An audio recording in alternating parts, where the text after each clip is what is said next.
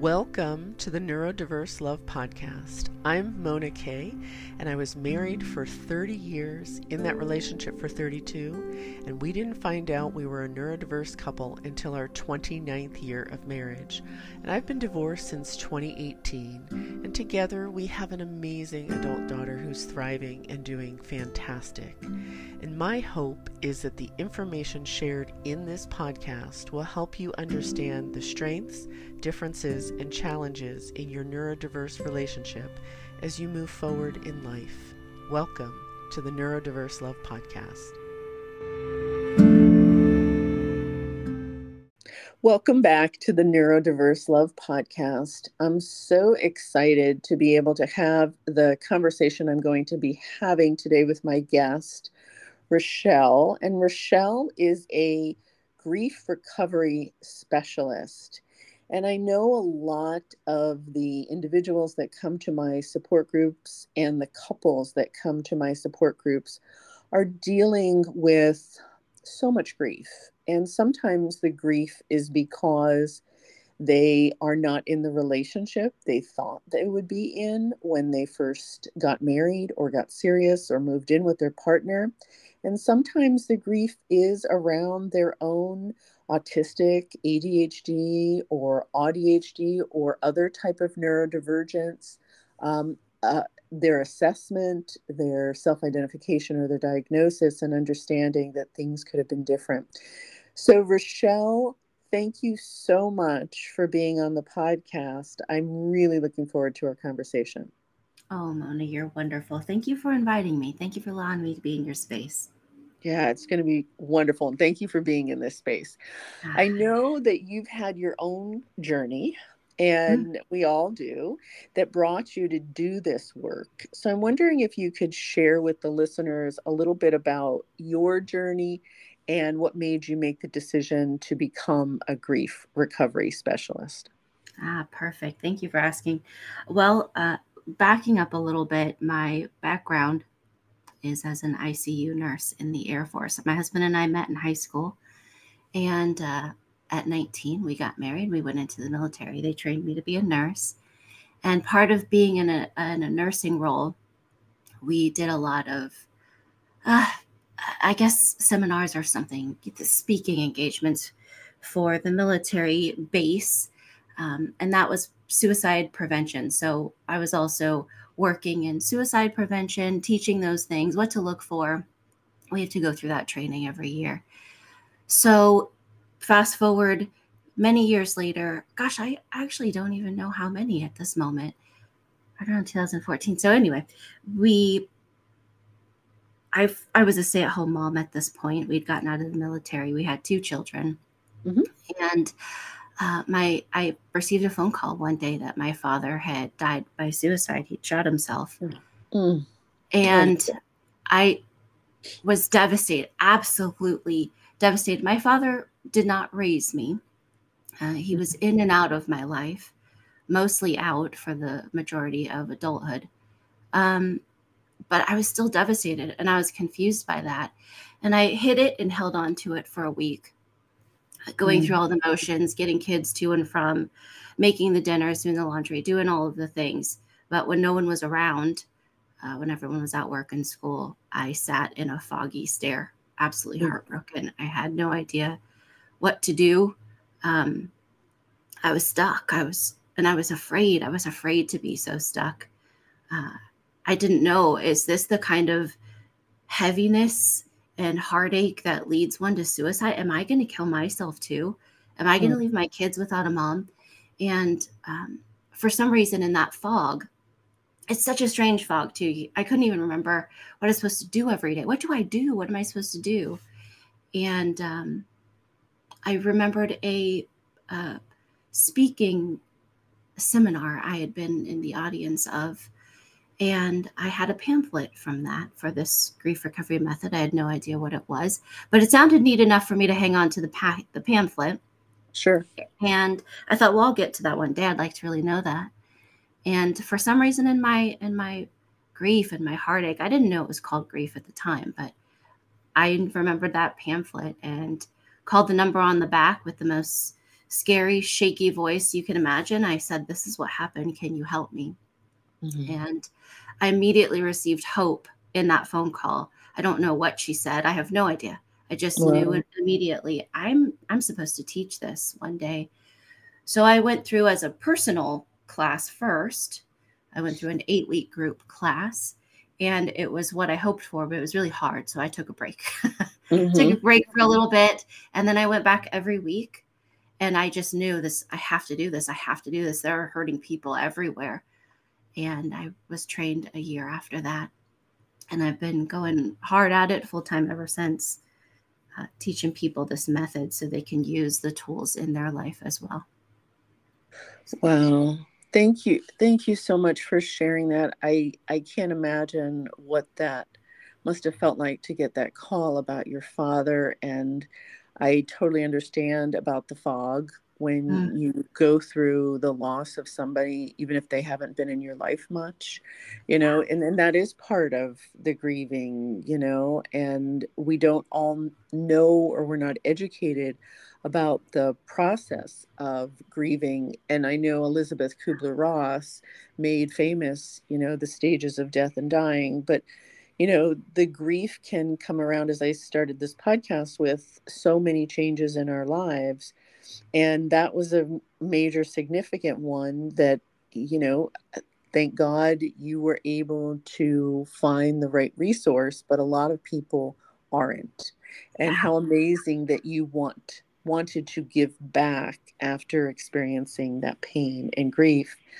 So I know, Rachelle, you yourself are in a neurodiverse marriage, yes. right? mm-hmm. and therefore a neurodiverse family because yes. you know we're we're all part of a family if we're married or with a partner.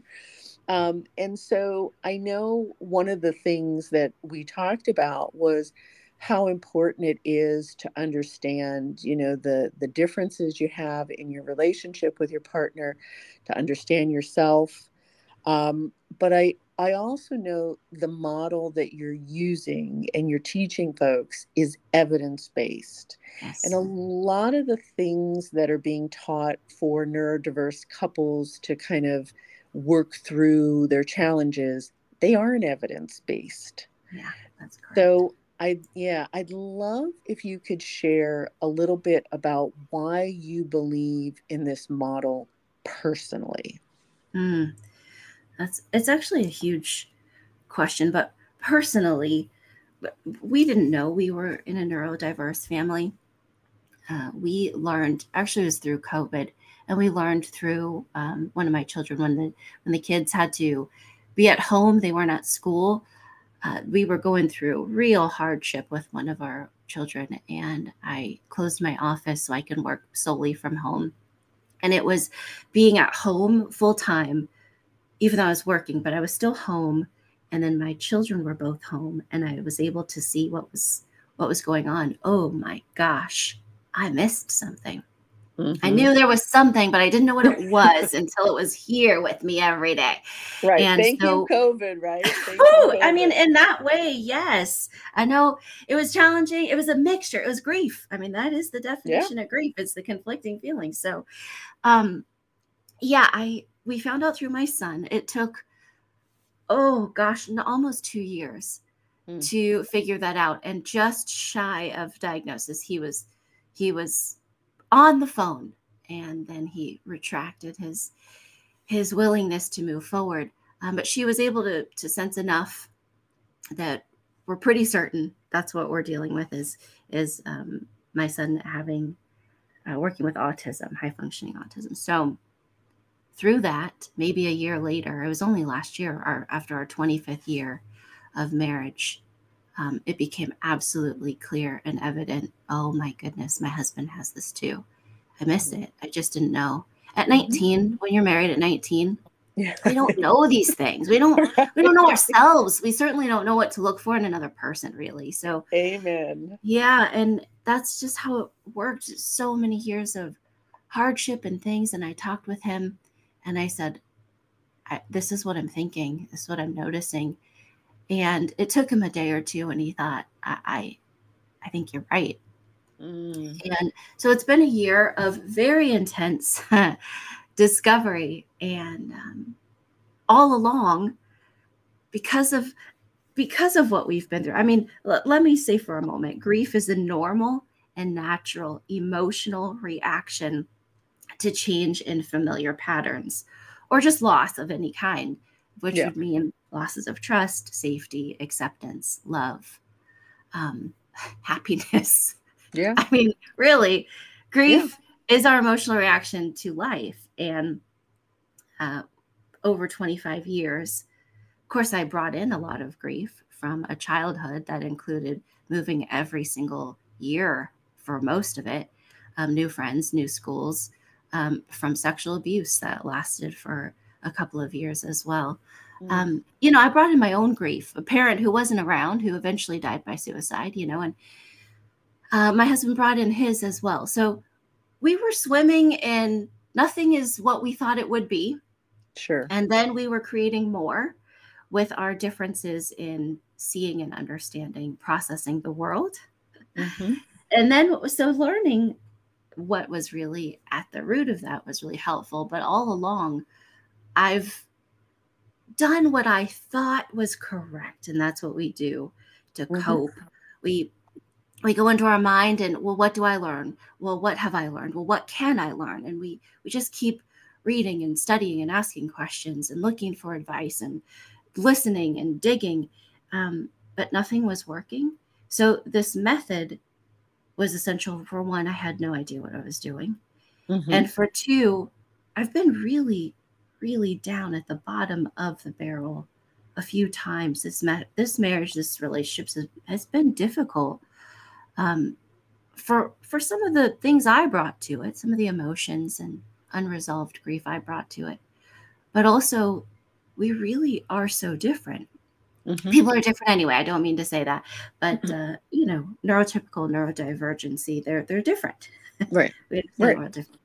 And I found myself truly looking at that dark hole of suicide my own self a, a couple of times and the power of the method, having the tools in my back pocket, being able to apply them in some of these very dark, lonely spots, and seeing an immediate relief, mm. an immediate lift, an immediate refocus.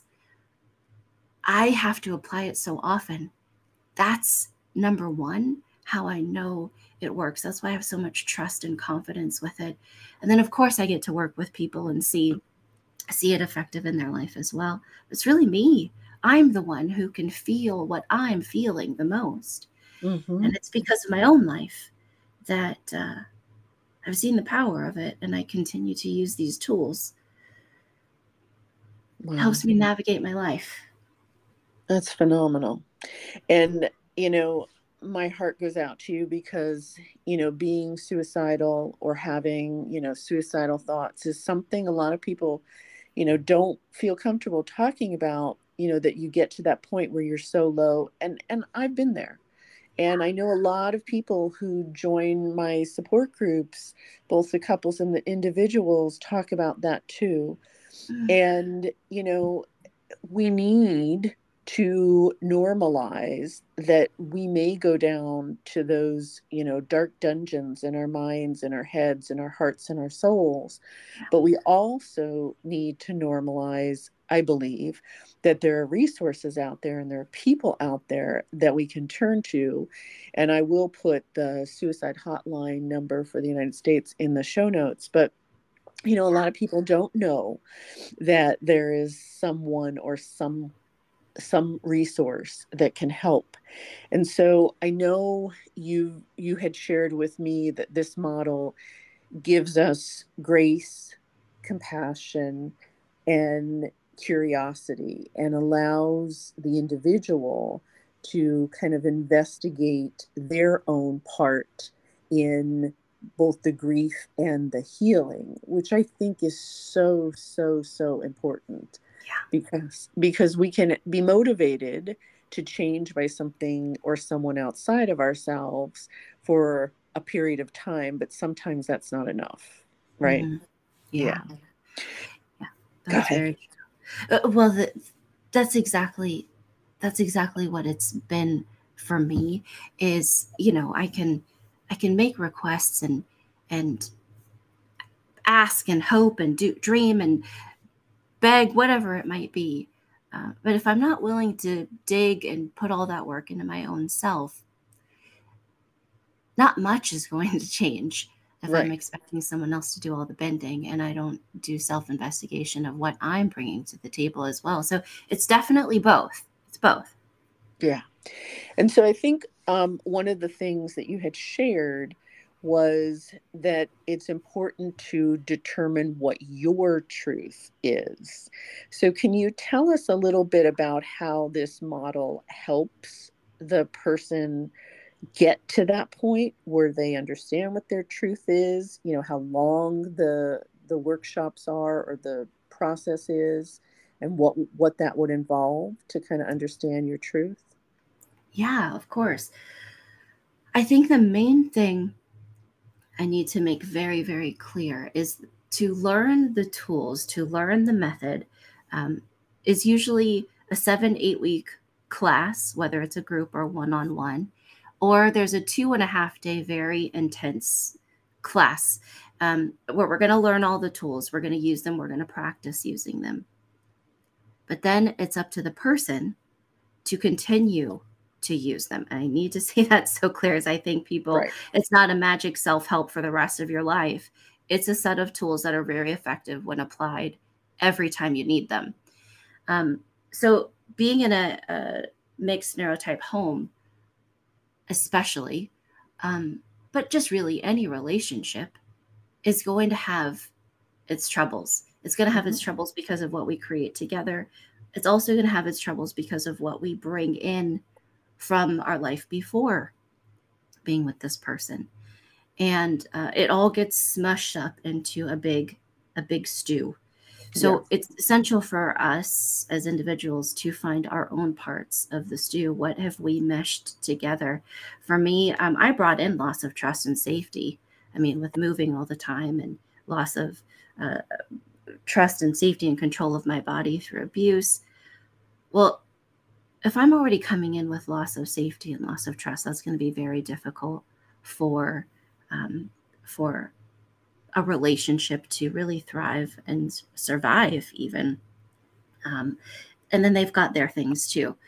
So digging into myself with this step by step process on repeat, mm-hmm. I can dig in and find uh, right now in a moment, in a hardship, in a man, this is not what I thought it was going to be moment, all I can hear or see or feel is my reaction in that moment. Sure. And so I'm going to say and do things out of that emotional buildup. And that may not be where the true Rachelle lies. For example, if husband and I have a, a nice giant size argument, which is definitely possible, um, which I used to be quiet. I used to be just very quiet. I learned through mm-hmm. the years to have a much louder voice than probably is necessary most of the time, you know. I totally understand. I grew 32 years. Yeah. Oh my sakes, it's tough. And then it's tough to undo it, isn't it? Yes. it has been for me.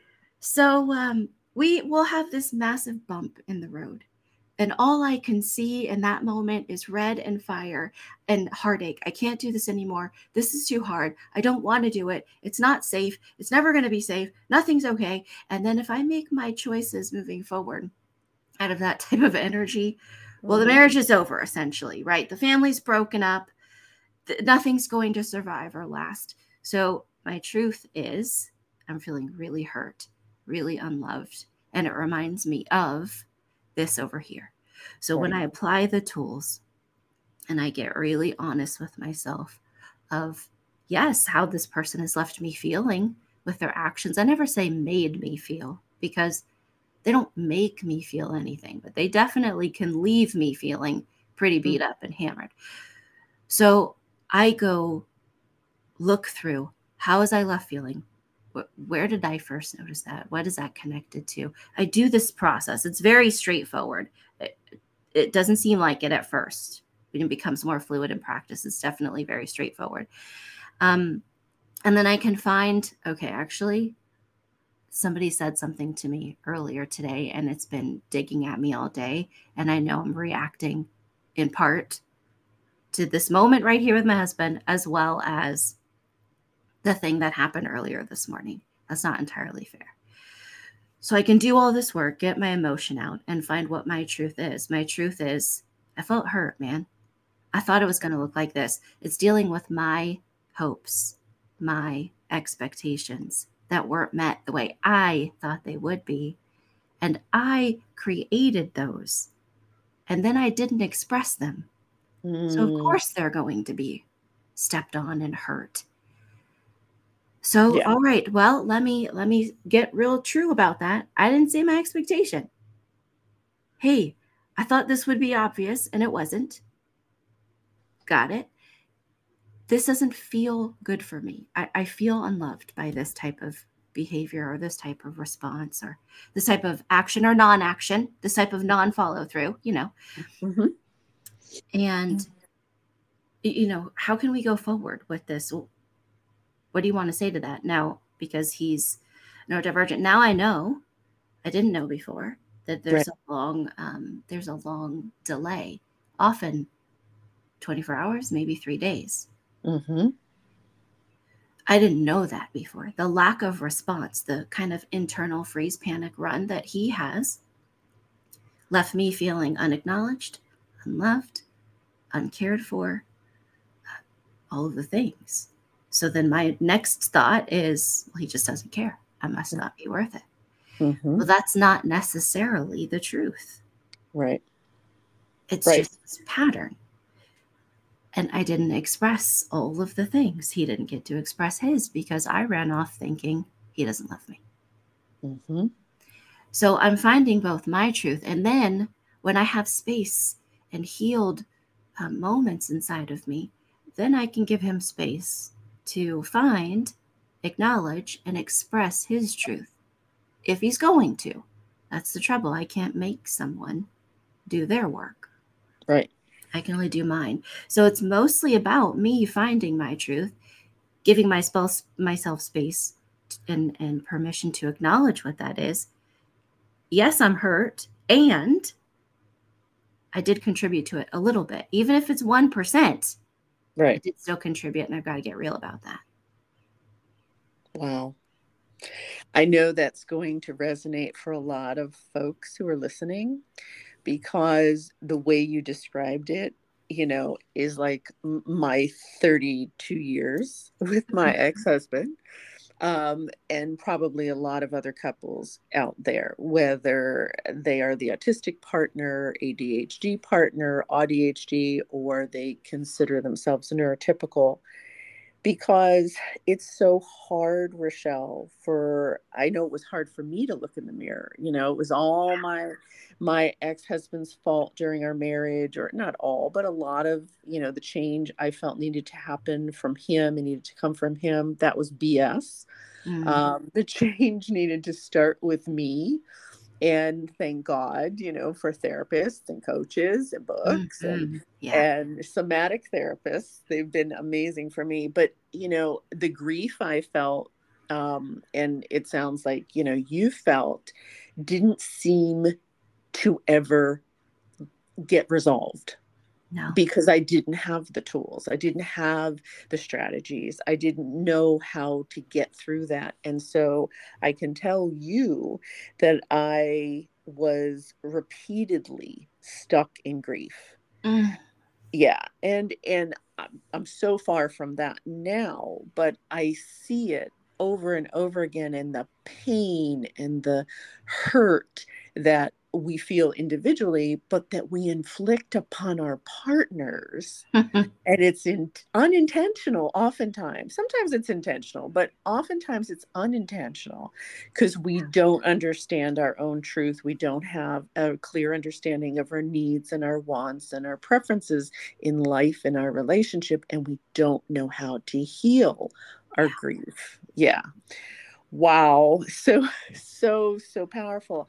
And so moving forward, can be so difficult for Mm. individuals and couples. So, are there some things that you want to share that maybe you use on a regular basis to help you move forward and um, get get to a better place when you feel maybe stuck in uh, moments or a moment of grief? Yeah, yeah, that's so good. I think it's important for us to remember that grief is cumulative and it's cumulatively negative. Mm, So when we're in a in a well any relationship, but definitely a mixed neurotype relationship, those losses of hope, each one, loss of a dream, loss of an expectation, each one of those is a grief moment. And they build up and they build up and they build up and they build up until we're hitting, like for me, a wall of I don't want to be here anymore. Usually suicide is not about I just want to hurt people. Usually, suicide is about I need my pain to end, and I don't think it ever will. right, So I'm looking for a way out. That's right. usually what suicide is about um, for myself, and it's what I encounter with my students as well. Um, so before we can just start jumping in to a method, we have to give ourselves permission to learn the method. It's like, you know, I'd love to have beautiful, white, pearly, clean teeth, but I got to learn how to brush them first. I've got to learn how to floss them, and then I need to do it on repeat. This is really, you know, um, care for our, our soul, our emotion. We have to learn the method first. And again, that's through either an eight week class if you're in a group. I run my one on ones as an eight week as well. And then, um, or a two and a half day class, which those are pretty intense, but they're dang amazing too. Mhm. Um, sometimes people just get, give it to me, give it to me quick. I want to know all the things. Let's do it. You know, so they get to choose that. That's fine. I love that. I'm, I'm very similar to that as well. Um, so we got to learn the, the method. And then once we do, oh boy, we can really use it. The first thing is to get really honest with, hey, time's not going to heal this. It's just going to keep adding up. Mm, You can't tell yourself. We have some some myths and some misinformation. The six most common ones being that this method is evidence based. It's been around for 46, 47 years. It's on every continent except for Antarctica. mm. We know That's phenomenal. It really is. Yeah, and I had no idea. I'd never heard about it until I really needed it. So And I, just never heard about it until I found you. Yeah. I don't know why this happens, but that's how it is. And so, if you think about all the cultures on all these continents, and grief recovery is part of it and useful and still able to be evidence based, that's quite phenomenal. So, some of the myths and misinformation, those span across the globe. Don't feel bad. Well, we're already feeling bad.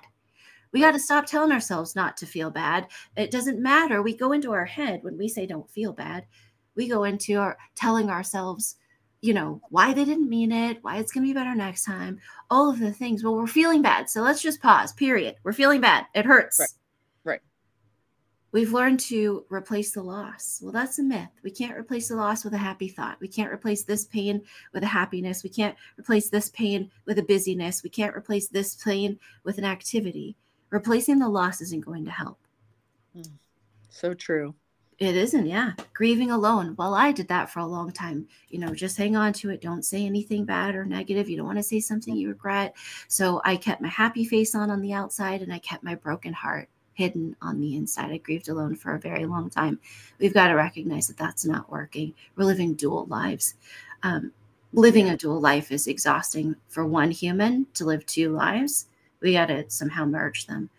Uh, keeping busy. We can keep busy until the cows come home. I, I think that's just an American standard to be busy, and yet we're not feeling better. So we've got to start to dig in to some of these misinformations that we have. We've got to start there. Um, be strong. Well, this is not about strength. This is about heartache, and your real strength is sitting in the heartache. Your real strength is acknowledging what's real. Your real strength is saying, "Ow," and I don't know what to do about it. Who can Mm. help me? Reaching out for help. Being strong is not a thing. This isn't about exercise and working out. You can be strong with your push ups, but you can't be strong. This is not about strength. This is about honesty, emotional honesty. And then also realizing that time's not going to help it. You've got to get you got to get moving. You've got to take action. Um, as time's passing, we might be taking really correct and effective action, but just letting time move by itself is just going to move. And probably in a mixed neurotype home, we're just going to keep adding to our pile of pain. So we've got to get really clear with the the myths and misinformation that we use because that's what keeps the lid on our heartache. It's what locks it into our heart and it doesn't go anywhere. And there are very severe consequences for that. Um, for our physical health, um, our body takes a toll. It yes. cannot just hang on to unresolved emotion indefinitely. It comes out through high blood pressure, hives, eczema, ulcers, cancer, heart disease, you name it. Yep. Absolutely. Um, just, just, Google stress, you know, get rid of the word grief and switch it out for the word stress, which means the same thing. And yep you can very easily find how it affects the body in a very physical way. Uh, and so then when we have those myths and misinformation in our mind because we're trying to feel better, then we move into these short term relievers. We call them STERBs, short term energy relieving behaviors. Mm, well, those don't work either. They work for a little while, but they don't work long term. Mm-hmm. Pain stays trapped. For me, I was really good at STERBs. My main one was isolation. Mm. I locked my feelings out of the view of others forever. In fact, when I went to class, my dad shot himself. I go to class and somebody truly said, Rachelle, what are you going to that class for? You're like the happiest person I've ever known. Wow. I don't know, maybe because my dad died. And but I of course I didn't say that on the outside. I said that on the inside. Right. On the outside, I said, oh, eh, you know, it's no big deal. It's just it's good to learn new information. I like to learn new things, and it could be helpful. You know, I totally downplayed it and minimized my heartache because that's what I had learned. Right, it was my lifelong practice, minimizing my emotion. Um, so then I, I was in STERBs. I isolated. That was my big one. STERBs being short-term energy-related behaviors. Essentially, it's if if I have a broken arm, the pain's going to be intense. Uh, I probably should get help from a, a specialist, a doctor who sets bones. Right. Cast it so it's immobilized and let it heal. I'm a nurse. I always go into the medical thought. Um, but really, if I decided, well, I don't want to go to the doctor, I'm going to leave my bone broken. It's obviously broken, it's deformed, but I'm just going to take Motrin. Well, the pain will break through every four hours, just like yeah. it does. you know, right. That's what a STERB is. It's basically a Motrin when you need something real, more severe. Yeah, or it could be alcohol, it could be drugs, it could be food, it could be porn, it could be sex, it could be shopping. And you know, this work. is gonna res- work. Mm-hmm. Um, you know, whatever you name it. I love Sterb. I, I I'll put that in the show notes. Um, and and I think we all do it. I mean, I always used to say to my ex-husband, you know, that food was my drug of choice. I'm not a a big drinker. I've never smoked. I never done. I've never really done drugs, but I was emotional. I was an emotional eater, and mm-hmm. um, it helped me deal with the loneliness, the grief, the pain, yeah. the whatever I was going through in my marriage and in my life. And you know that definitely affects your health because you put on weight and thank God that's something that um, I was able to work through with a therapist. But, you know, we all have them and we may not recognize the STERBs because they're socially acceptable, right? That's it, Mona. that is it. So that's the thing about STERBs. They're not about judgment of any kind people have all different types of STERBs. They might be drugs, they might be alcohol, they might be um, pornography, um, eating. There might be all kinds of STERBs that maybe society would say, hey, maybe that's not good for you. But then there are these other STERBs the society would say, that's great exercise, yoga, meditation, um, working, serving others. That was my other huge one. Serving others, volunteering, giving my time. And then the feedback is, You're so great. You're right. so helpful. You're so caring. And so it's this vicious cycle, but all the meanwhile, my heart is staying absolutely shattered on the inside. Right. Uh, so there are STERBs all over the place, whether society agrees with them or not, as, as being socially acceptable or not. There are all kinds. Now, I'm not, this isn't about judgment. There's no ounce of grief recovery method that's about judgment. Actually, one of my big ones was prayer, to be honest. I mm-hmm. thought if I, you know, we might have a hardship, uh, a real smash into the wall moment, and my husband's going to turn over and go to sleep like a baby at night and I'm going to sit there all night long on my phone. There's got to be a Bible mm. study that's going to help me feel better.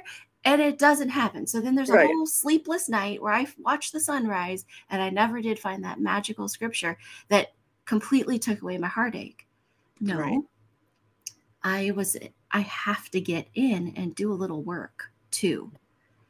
And if you are, by the way, if any of your listeners are, are um, you know, religious or spiritual in any type of way, the grief recovery method is 100% neutral. Uh, there's no religious or anything like that. We we just meet the humans where they are. That was just one of my personal personal um, STERBs. Yeah. Essentially, was I was looking for something else to help me feel better instead of knowing what to really do to feel better. And um, yeah, there are some that are that seem more socially acceptable than others, but it's not about that. It's a fact of where are we going to try to cope? Where are we tr- going to try to feel better? Where are we going to try to help ourselves in this pain so we don't feel it so intensely? And we have some that work really well short term. Sure. And I think that's what's so important for folks to hear that you can keep using those STERBs over and over again for years I did it. You know, food you have to eat. So right, there's nothing wrong with food or sex or you know, have your glass of wine. Who cares? Yeah, but is it working? Is it working right. for the intended purpose of use? right. And that's the thing. You can make yourself believe that it is. You can talk yourself into it. But we all know, we're grown adults. We all know that that isn't the the way in which we are going to get healthy emotionally, spiritually, spiritually, physically by focusing on the short-term relief and not dealing with the grief underneath that. So I yeah, I love that this method teaches people exactly what to do to feel better. But I also really like that you said it's not just like a magic wand. You're going to go to the seven, eight week, eight week course. You're going to do the two and a half day intensive. And then all of a sudden, your body's going to have a switch that's going to turn on mm. every time you're in grief or feeling the feelings no mm-hmm. you're going to have to practice this. And so i think it is so beneficial for folks to know that there's an evidence-based model that they can use and know you know this model wasn't created for neurodiverse couples but knowing that probably a lot of the listeners are going through some kind of grief and may not even be able to identify that it's grief hearing mm-hmm. this episode may be helpful for them to understand yeah i've been grieving for a really long time for whatever the reason is uh, mm-hmm. uh, whether it's you know personal it's you understanding that you're neurodivergent and now looking back at your life or the hopes and dreams you had for your family and your marriage or your relationship are not the things that you are achieving with your partner but there are other hopes and dreams that you can have together.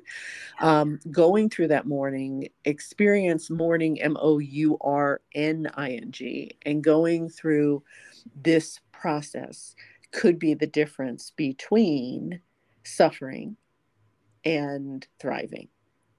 Yes, yeah, definitely. And I want to say too, Mona, that the method is going to work where we apply it. Mm. And it's not a magic pill for the, like you just said, for the future, because you will have another hardship in the future. You will have another argument. You will have another disagreement. You will have another hope or expectation that isn't met the way you thought it would be. Even right. if you don't know what it is today, it's going to happen, right. you know, a week or a month or a year from now. It's going to happen. This isn't the erasure of feelings. And so for people in, in mixed neurotype um, marriages, it is difficult. I don't mean to I hope nobody thinks that I'm minimizing the difficulties at all. You can ask our home, anyone in it. We know the difficulties. Sure. Whew, they're challenging. What I do want to say is the method is going to work for your emotional buildup where applied today, but it has nothing to do with your future. You know, I, I personally like to use the method before I make big decisions Mm. Um, because I've been on the brink of divorce 97 million times. I can't do it. I can't do it. I can't do it. And then I'll use the method. And then my soul naturally says, okay, I'll wait. It's not, it's, I'm okay. Yeah. It's not that severe. So, you know, it, it's not, I'm not here to say that it's the magic salve to a saved relationship. No, it's the magic salve loosely speaking, not literally magic, to your heartache today. But what you choose to do going forward is always going to be individual. I personally like to apply the method today, but it doesn't mean that, you know, you're going to always be married. It doesn't mean that you're always going to to live the life you have today. It still can change going forward. I just apply the tools first to make sure that the choices I make going forward are from neutrality as much as as possible inside of myself versus an explosive explosive emotional moment. Yeah. I think what you just said is so critical because I remember when I was on the verge of separating from my ex-husband and this was back in 2015 we actually separated in 2016 and I said to myself, if um, nothing changes and everything stays the same, how will I feel? Because I didn't have all the coping mechanisms and strategies and skills I have today. Mm-hmm. Um, and I said, How would I feel in a year, two years, three years, five years? And I knew that I would not be healthy. Mm-hmm. And I knew that. I, I, I could keep learning, but I didn't have, I guess, everything that I needed to stay in that marriage at that time and, or in my marriage at that time. And, mm-hmm. you know, people have asked me, you know, if you had had different strategies, if you had had different tools, do you think you'd still be married? And I don't think so. You know, mm-hmm. I really mm-hmm. don't mm-hmm. Because I knew that like I had reached a point where I needed to put myself 1st mm-hmm. And that may sound selfish to some folks, um, and that's okay. But I knew that I did not recognize myself anymore. And I think this happens so often when we're in active grief.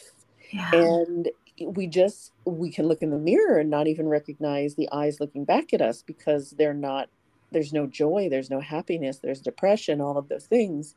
Mm-hmm. And when you understand that there is a way forward and you you know reach out to Rachelle or you reach out to a therapist or a coach or somebody else and you still feel like you don't recognize yourself things aren't getting any better for you, mm-hmm. there's always the opportunity to move forward in a different way. Yeah. And I've been divorced almost six years. I have absolutely no regrets. None. Mm-hmm. I have no mm. regrets about all the things that we tried. We went to three therapists um, who knew nothing about neurodiverse relationships, but we did. We tried. Mm. That could um, be damaging. I've experienced it. That. Was it was yeah. very damaging, and I've talked about that on the podcast. You must must find somebody who understands neurodiverse relationships. But I felt like the reason my separation was almost two and a half years was because I needed to know I had tried everything. And so that's one of the things I love about this model is that it gives you tools that you can practice every time there are these challenges and you feel yourself getting to a place of grief and loneliness and desperation. But you have to keep doing the work. Yeah definitely. And I knew that my ex-husband said to me i don't want to do the work anymore i don't I, I have nothing left i have no bandwidth mm. and and that's what i think people need to hear when their mm-hmm. partner mm. or they feel they don't have the bandwidth anymore they're not willing to do anymore for the relationship but they still want to work on themselves they still want to do whatever they need to to process their grief and and heal and grow and become the best version of themselves then that's important information and data to process. So, yeah. Rachelle, I don't know, mm-hmm. do you have anything else that you want to share before? I know there are going to be folks that are going to want to reach out to you. I want you to share your contact information, but is there anything else you want to end the podcast with that we haven't already talked about? You know, Mona, I just adore you and I adore the work that you're doing. And as I'm sitting here, I'm just, you, I guess you said um, some people would have a judgment of of how you went forward in your life. And that's the thing. Nobody should be judging themselves or other people. We just need to get really real with where we are. And when we really do that, we don't have space left to judge other people. Mm. We realize, gosh, they're just as human as I am. And this yeah. human job is very hard. And we weren't given the tools um, up front with for every experience that we might encounter. We just nope. weren't unfortunately. And so that leaves a lot to be learned, a lot to be discovered. And when we have a, a learning, curious mind and heart, there's not room for judgment. Um, there's a lot to be to be learned when we really dig in to the hardships of life, and that's going to start with digging into our own. So I'm filled with a lot of love and a lot of compassion for people. Um, there's a lot of pain in this world, a lot of it, and I I feel like I've known quite a bit of it personally, yeah. and then I work in it. So there's that. It's a challenging road, and have a have a sip of grace for yourself and say, "Man, this hurts," and I actually don't know what to do. And there's really no way I could have known what to do. I didn't know this was coming. Have a sip of grace for yourself. Have a sip of grace for your partner as well. They also don't know what they're doing. They also right. haven't been given tools and skills to navigate every possible situation they might encounter in their lifetime.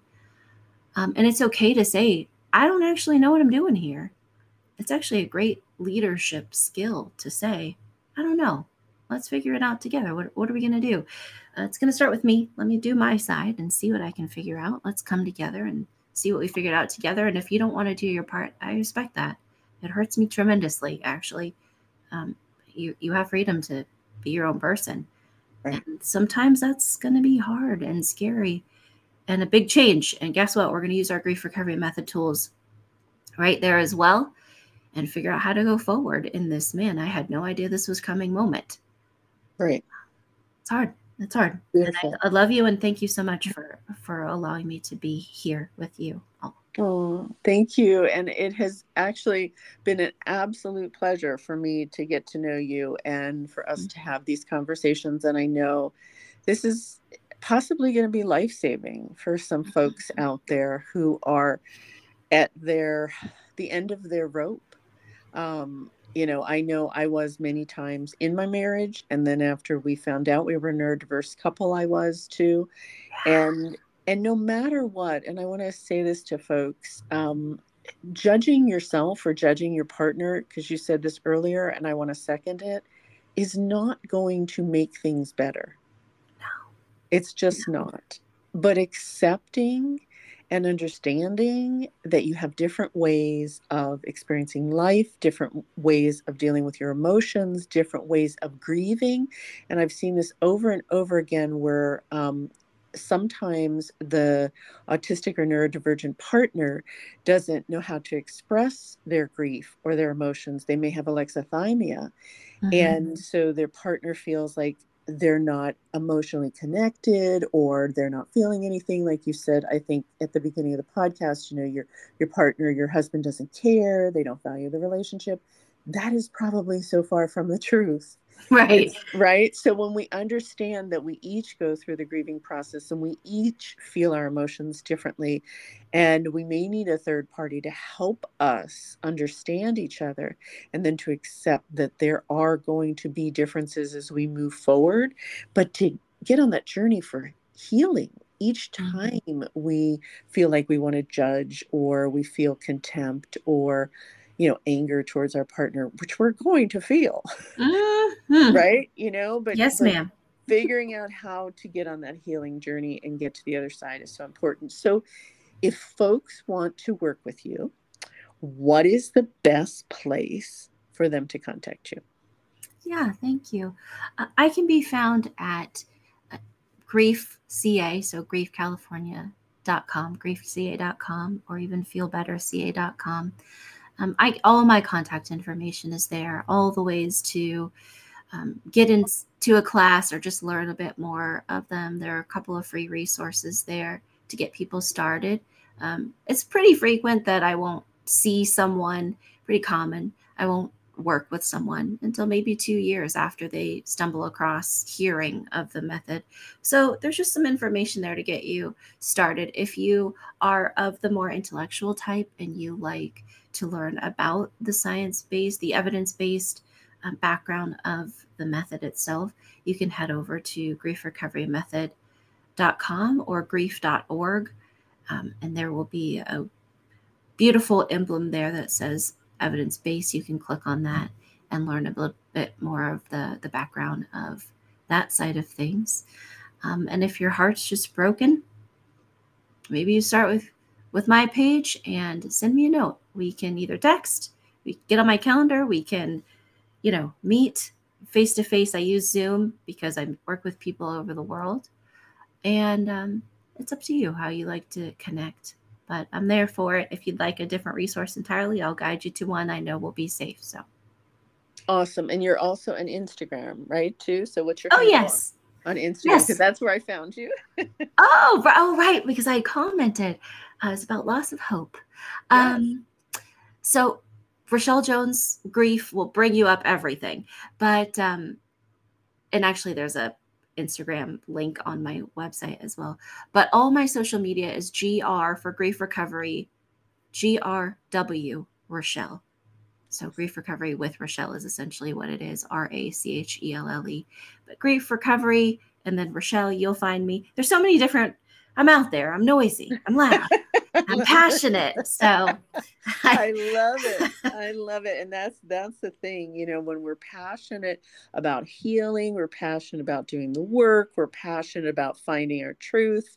I think life can get better. And that's for me what neurodiverse love has been all about because there's too many people struggling, there's too many people suffering, there's too many people experiencing unbelievable amounts of grief and they just don't know how to heal and you know when we're in those places we or in those spaces in our head and our heart and our soul we do unintentionally hurt the people we love and care most Mhm.